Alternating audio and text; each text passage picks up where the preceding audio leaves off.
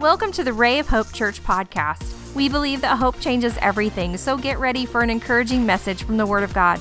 We pray that you would receive wisdom and revelation as you grow in the knowledge of our Lord Jesus Christ. Hey, would you guys stand up with me? They're great up there. Isn't that great video production? We're so, so blessed. So blessed. I know that we've already had worship service. That's okay. Worship service this morning. Thank you so much for being here. If you want to turn in your Bibles to James chapter 4, verses Verse 17 is where we'll begin this morning. And uh, I'd like to say, welcome. If you're a guest, thank you so much for being here. We're glad that you're with us. Uh, thank you for joining us online. You guys are a part of this, and we love you so very much. James, here, as we conclude our series, Scattered but Not Separated, James is speaking at the end of chapter 4, and it goes great with chapter 5, which is what we're going to uh, study this morning. And uh, throughout the season, we can feel separated, we can feel scattered, but uh, we don't have to be, amen? Yeah, just because they're feelings doesn't mean we have to have to live that way. And James is teaching us some things and warning some things that can happen. So here, if we look in James chapter 4, verse 17, so whoever knows the right thing to do and fails to do it, for him it is sin. Pretty easy, amen? Yeah, we can, we can really put ourselves in a bind if we think about it too much. But if we know to do good and to do bad, it is a sin. And as we study chapter 5, that's all the information that James gives us as things that we already know. Let's bow our heads. Father, our hearts are bowed. Speak to us through your words. Use me this morning, God. We feel your presence and we're grateful for that. And everyone says, Amen. Amen. In the name of Christ. You may be seated. Go ahead and look at your neighbor one more time, especially if it's your spouse. Let them know. But man, I'm glad you came to church with me this morning. Yeah, if they're not your spouse, make them feel good, anyways. As I was reading this and preparing for this, it's, uh, it's really funny as James does chapter 5 and he writes chapter 5 because I'm going to tell you a bunch of stuff you already know. How many of you guys have already heard a bunch of stuff you already know? Oh, yeah, if you have teenagers, you hear stuff you know, I'll, I'll, just stay out of that. But regularly, regularly, because what I found is the older I get, the smarter my parents get. Can I get an amen? Yeah, yeah, yeah. And, and, James is telling us some things. And as I was reading chapter 5, I was thinking of how James is telling us of things we already know we need to do. And it brought me back to a memory of my mother and dad. And you guys are going to join me in this. If you had moms like I had, if you had a mom like I had and a dad like I had, they have momisms. Does anybody have any momisms? Yeah, and dadisms, you know they're going to say it, and they say it anyways right? So here's some that I learned um, from my mom. You have to watch out the mom voice, right? Because your mom says, brush your teeth and get out of bed, you know, and it's that mom voice that carries. I mean, neighbor kids are running down, you know, it's going across the neighborhood because they have that voice. How about this one? Were you born in a barn? Yeah. I'm not asking, I'm telling. Yeah, and they do the head nod, and you're like, oh, it's about to get real up in here. Okay? Who did this? So we had four brothers and sisters growing up in my household. There were six of us, two parents and four brothers and sisters. So my mom could ask that, who did this? Unfortunately, in my household, Callie doesn't have that luxury because she's my only child. And Princess, my dog, can't really color on the wall. So I kind of got that narrowed down, you know? So, but who did this? And then finally, I love the one of my, my mom used to always tell me, I guess if everyone jumped off a bridge, you would too. But mom, everybody's doing it. I don't care. You're not everybody, right? Same type of thing. Then my dad, oh, the famous line go ask your, go ask your mother, son. Yeah, you already know that they're going to say this before you ask them questions or before the event happens. It just is going to happen. How about this one, dads? Money doesn't grow on trees. Yeah, look at your paycheck and see how much the government gets of that. I'd use this one at Callie all the time. You know, Callie, when I was your age. I love that one. You know how many kids in Africa don't get? Oh, she hates it. It's funny though. It's funny though. When I was your age, how about this one? When you pay the rent, you get to make the rules, son. Yeah, yeah, yeah. And finally, my, my favorite one of dad's is this one it builds character. You, you know, blood's running out of your nostril, your fingers barely hanging on, blood's pumping out of your, you know, you'll be okay. It builds character. What doesn't kill you makes you yeah, yeah, that's an updated version of that, I guess, right? But we all have these mom and dad isms, and if you're a teenager, you know exactly what we're talking about. As I become more, um, more of a parent, as I get older and more mature in my parenting, I said I would never do things, and I stop in mid sentence and be like, "I sound like my parents." You know what I mean? And, uh, and we do that, but we have these momisms and dadisms that we can bank on. And here James is helping us understand that. In James chapter 5, he really just goes back and, and shows us some things that we already know, which kind of sums up the book and he's talking to a wide range here uh, of people. And he's saying, I'm going to tell you some stuff that you already know. One of the first things that we see James tell us is number one, faith in God alone. That we have to be single minded in our tendency to worship Christ. In, in, in, chapter 5, verses 1, 1 through 6, it, it, talks about this. Let's concentrate on verse 5 here. If you have ever lived on the earth, uh, you have lived on the earth in luxury and in self indulgence, you have fattened your hearts in a day of slaughter. Now, now, James is talking to some people of wealth. He's talking to some people of substance who have used that wealth and substance to, to do nothing more than push themselves further away from God. Or some of them has even used uh, Christianity to pad their pockets and make their bank accounts larger. Sounds like some preachers I occasionally see on TV. I'll say it, you don't have to. And James is writing to these people who do that type of stuff and saying, listen, you cannot do that. And what is he, sh- he, what is he saying? You must have faith in Christ alone. Because what we have a tendency to do is reach for things when we feel scattered. When we feel separate, we have the tendency to reach for things. And, and wealth and material possessions are some of those things we reach for, and then we begin to make them God. See, what James is not saying here is he's not condemning wealthy people. He's not saying you can't be wealthy. He's not saying that wealth is the enemy. He, he doesn't say that you have to live in some kind of meager circumstances to really be a Christian. He's not saying that. What he's saying is, as you have substance, as you have wealth, you need to use it for Christ. And he was using this to uh, it as he was talking to these people who were not doing that. And from that, we can glean that whenever we have blessings in our life, we use it to further the kingdom of God. We do not exalt that above God. But it's easy to do that. It's easy to do that. So, what he's doing, he's dressing these people who, uh, who are rich. And he's saying, listen, don't have the form of Christianity, but not the responsibility. Don't have the form of Christianity without the responsibility. Because whenever we serve Christ, it's not just for our betterment. Amen? Okay? Because Christ is going to lead me down some roads that's going to tear me down so he can build me back up. And if I'm only in it to be built back up, built back up, built back up, then that's not truly Christianity because I find the closer I get to Christ, the more I find out I'm not like him, but the more I want to be like him. Can I have an amen? And that's what he's talking about. Listen, you can't do that, but we all fall into this. Why? Because sometimes we grasp at what we see we attach ourselves to what we think we deserve. As we learned last week, some of the things that we attach ourselves to, maybe we didn't know it as well as we thought we did. Amen? And he goes on and he's teaching them. He's saying, listen, there's some reality. We will be held accountable. He says, riches, he's talking to these people of wealth, and he's saying, listen, your riches have rotted. Moss has eaten your garments. Silver and gold will rust, and your flesh will be eaten by all of these. And he's saying, death will pursue because this is what you've put your hope into. He, he mentions, that there's a mention of this again in Revelations 3 and 17 at the church of Laodicea. It's a lukewarm church, and this is what Scripture says. It says, For you say, so, so we're talking to the people in the church, and, and the church is saying, For you say, I am rich. So the people in the church are saying, We are rich, I have prospered, I need nothing. But Christ shows us that really they're wretched, they're pitiful, they're poor, they're blind, and they're naked.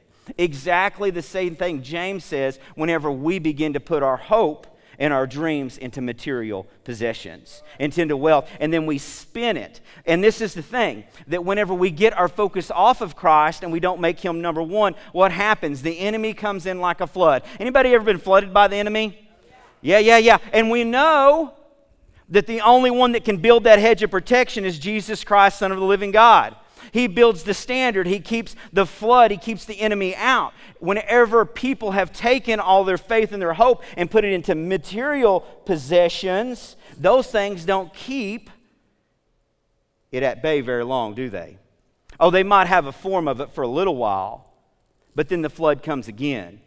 And whenever you're in misery, because that's what it'll be. That's what he's showing us here. And you throw money at it, you'll never be able to get out of misery because the one who can deliver you from misery is Jesus Christ and push them away because put our faith and hope in material possessions. And this is what I know about misery misery loves company.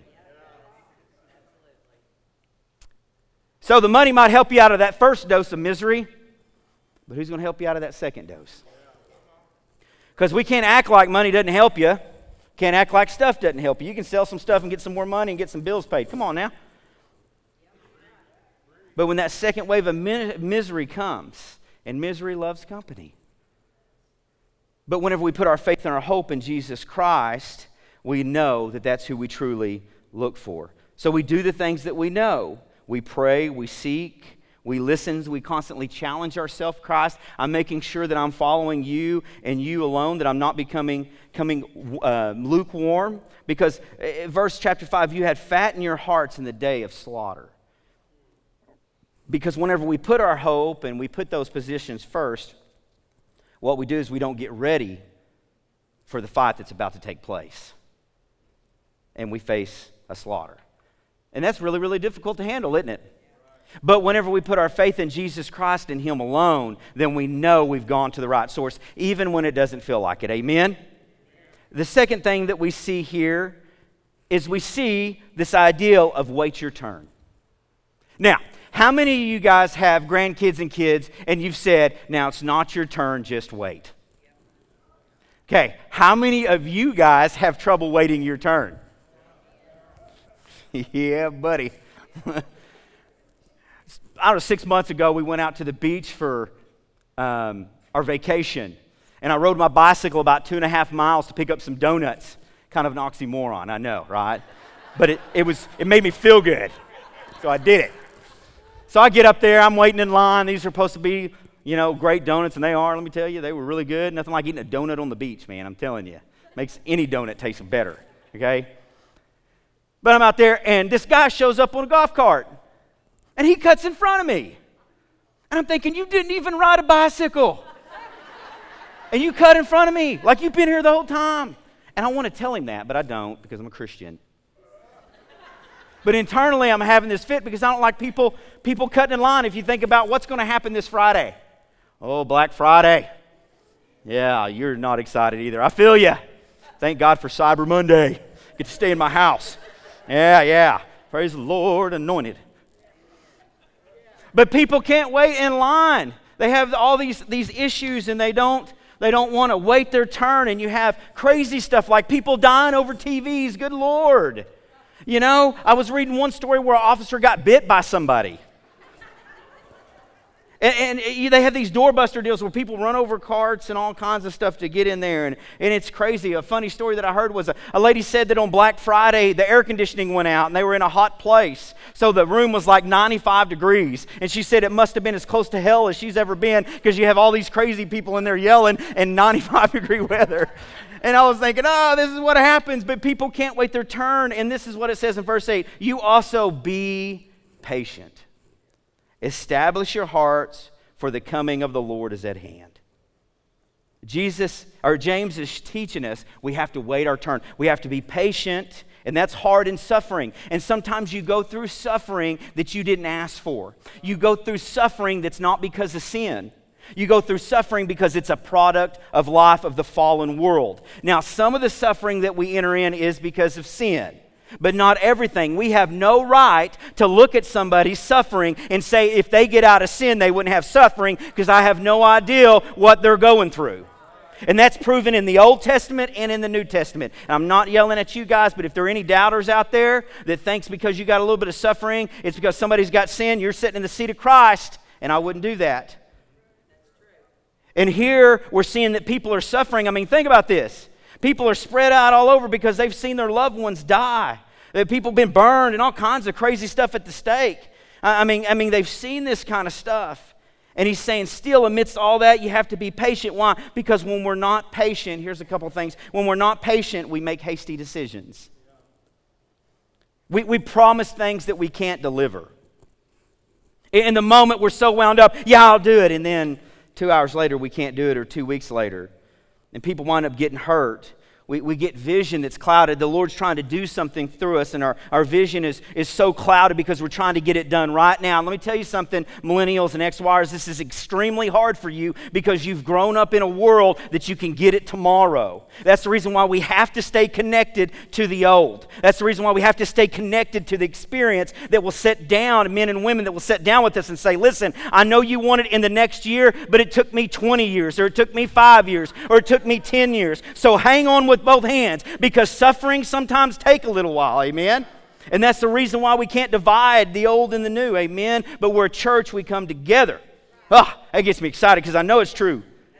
And we walk in patience. But this is what happens when we do chapter 5, verse 11 Behold, we consider those blessed who remain steadfast. You have heard of the steadfastness of Job. You have seen the purpose of the Lord, how the Lord is compassionate and merciful. What do we see whenever we walk in patience? We wait our turn. We wait until God is going to propel us. We wait until God pulls us from the suffering. Now, we pray and we believe, but whenever we're patient, it says that we walk in blessing. We are blessed. And I'd rather have the Lord's blessing upon my life than my own way upon my life. Even if it doesn't look like I think it should look like or feel like I think it should feel, amen? The blessing of God is always better. We'll also have our wits.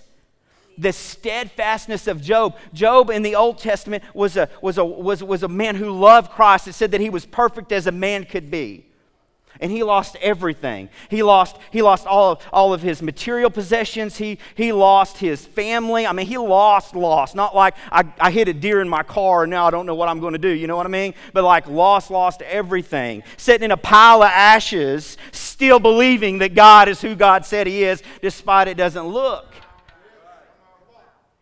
And he had that steadfastness because he believed in God. He believed that God is who he said he was. And that's what happens whenever we're patient. We have our wits. Because a lot of people came up against Job and said, Won't you just curse God and die? Oh, God's left you, blah, blah, blah. And he refused to do it. It is so easy in the midst of that stuff, right? To start wondering where God went, but we can't do that. And then we see what Christ is doing. What does Scripture say? It says we see the purpose of the Lord, and we also encounter a compassionate and merciful Lord.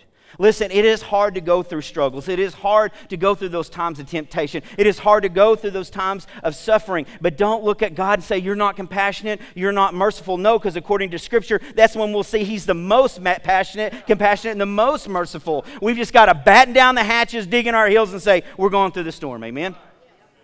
With the attitude, let's get real here. God, you can save me anytime you want to.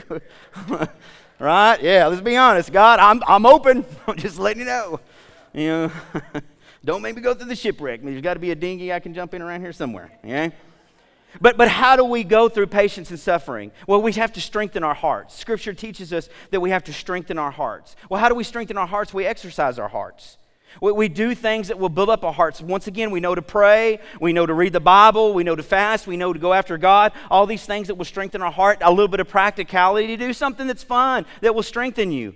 Some of you guys like maybe like me, you like to cycle, or maybe you like to run, or maybe you like to fish or hunt. Maybe you like to go shop. Be careful with the credit card, but maybe you like to go do that. And it's encouraging and it strengthens you. Go do some of that practical stuff while you're going through suffering if you can. James teaches us to not complain. How, how do we endure patience and suffering? Don't complain. Not everything's going to work out.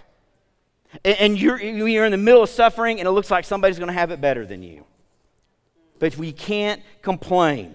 And then ultimately, clear communication. James says, Let your yeses be yes and your noes be no. Don't make promises you can't keep. You're going to feel like it. You're, you're going to want to do those things, but let your yeses be yes and your noes be no. And finally, or, or, as we continue here, not finally, hey, some of you guys got a smile out of that. not yet, not yet. We're getting there, though. We're getting there, there. Keep praying. Keep praying. God, let this sermon end. I'm really ready. Okay. Keep praying. Jo- James teaches us in verses 13 through 18 in chapter 5 to keep praying. He says things like this let them pray, pray over him, the prayer of the faithful Elijah prayed fervently, so we pray. Once again, it's things that we know. We know that we should pray, and we know that we should do that. How many of you guys remember long distance phone calling? Yeah, yeah. It's the phone with the cord on it, you know? It was in the houses. I remember whenever I was a teenager, and we've, we, we, I don't remember which company we were with, but my dad, one of the deals that they had is for like 30 bucks a month or 40 bucks a month. You could call one number long distance as many times as you wanted to, and it's only one money. You guys remember this? Yes, yes. You guys with cell phones, you have no clue, but this was actually a real thing, okay? So, so I remember we had a deal struck up with our grandparents. That's who we chose. They would let the phone ring twice and then hang up. And then we would call them back. Yeah, yeah, I'm bringing back all kinds of memories, right? Then I would call them, then we'd call them back and it would be free on their end and it would only be one month free, right? A long distance calls. And we would do that and we try to spark up these different ways because long distance calling was expensive.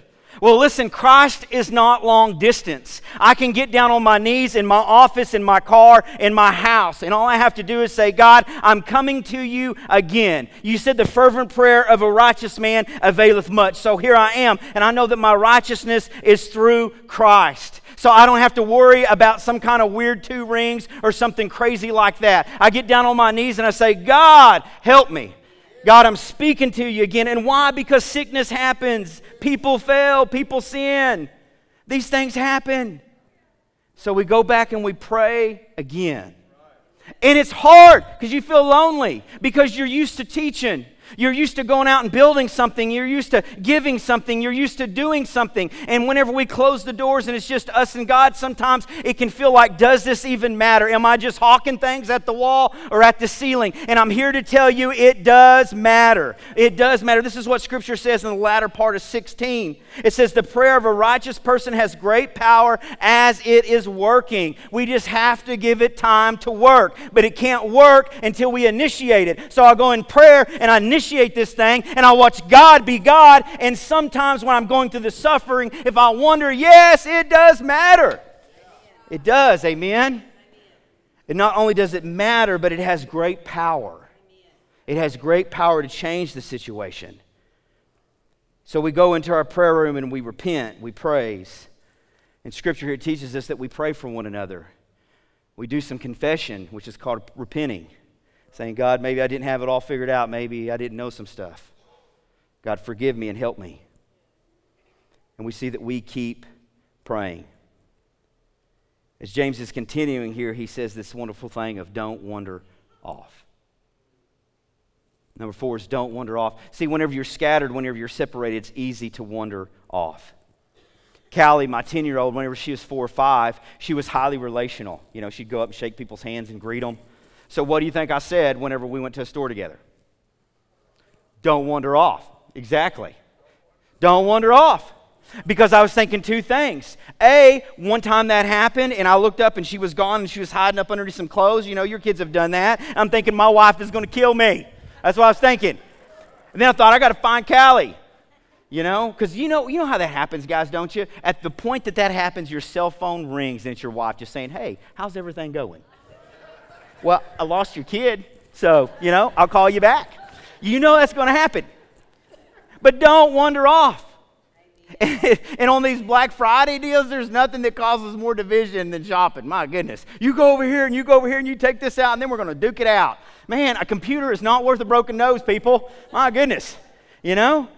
And we see that in Black Friday, but we say, don't wander off. Don't get divided. Don't get separated. My brothers, if anyone among you wanders from the truth, what is he doing? He's showing us, he's, he's teaching us here that there will be some that wanders from the truth. And if it can happen to somebody else, I'm not any better than somebody else. It can happen to me. So I need to make sure during the times that I feel scattered, during the times that I feel separated, which we will during the holiday. You've got kids up here and kids down here. Your, your holidays look different, and you're thinking, man, what is all this going to be? Listen, it's easy to grasp for stuff, it's easy to go after stuff that is not godly. And we have to remember the most important thing, right? Jesus Christ. All the food is great, all the holidays are great. That's all great.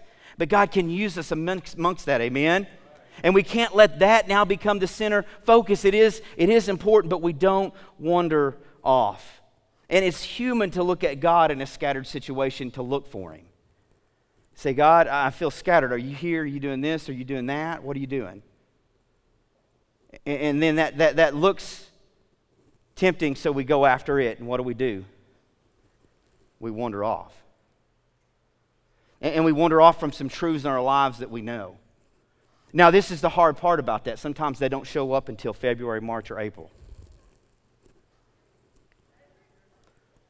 So you have to be careful, you have to be aware, you have to be alert of what's going on. But when those moments that we feel scattered and those moments that we feel like that, don't wander off.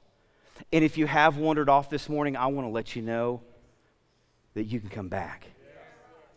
In Luke chapter 15, we see three wonderful stories the lost sheep, the lost coin, and the prodigal son. And in all those, we see a master that's willing to go out and get those who've wandered. We see a father who looks on the front porch anticipating the moment that that, that son or daughter will return. So maybe you've wandered off. And I'm not talking about like you've fallen off the truck, you know what I mean? But, but you've kind of scatterbrained and got your hope in some places it doesn't need to be. Some things have caught your attention and kind of pulled you into the loophole. I, I can tell you from, from not knowing a whole lot about social media, social media can be a loophole. You can watch 15 videos before you know it. You can be two hours in a loophole. Well, sometimes whenever we wander off and we chase things that doesn't represent Christ, we can get lost. But you have a Father, you have a Savior, Jesus Christ, who says, Come back.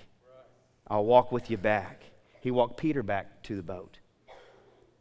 He's looking and he's desiring. So I don't know where you're at. I don't know what device you're listening from. But if you've wandered off, you can come back. He goes in verse 20 and he says this. This is where we'll, we'll stop today. Let him know that whoever brings back a sinner from his wandering will save his soul from death and will cover a multitude of sins. What do we have to do? We don't need to wander off, but when we, need to, when we wander off, we need to speak up. Two ways to speak up. I go after people who have wandered off. Now, I'm not Jesus Christ, I'm not the Lord, but I do know that's the behavior, and I need to act like Christ. So if I know somebody has wandered, I pray, I seek, God, open up a door. Let me go after them. Let me, let me get them back to you the best way that I can influence them to do that. And that's one way of speaking up as a Christian. Another way of speaking up is this if you have wandered, you need to say, Christ, I'm sorry. I repent. Forgive me. I was chasing something and it wasn't you, and now I'm coming back. Please forgive me. And He will. He'll go after you. He leaves the 99 to go after the one. He stands on the porch and he looks. Frantically, the woman looks for the coin all over her house because it's that important. Because it's all about souls. A wise man winneth souls. You take Job, the most impressive thing about the story of Job is not that he got all of his houses back, not even that he got all of his family back and things like that. The most impressive thing about Job is he never left the Lord. And that God never left him. So I don't know where you're at this morning, but I do know we can feel scattered. We can feel separated. And that's exactly where the enemy wants to make us feel like we're at. But you can come back. You can speak up. You can say, Christ, come into my heart. It's your first time. Jesus Christ, I've never been saved before, but this is what I want to be a part of. God, I've wondered. Would you bow with me? We are so thankful you joined us today. We would love to hear from you at rayofhopepodcast at gmail.com. Let us know how you were encouraged and how we can pray for you. Remember, Christ in you is the hope of glory, and hope changes everything.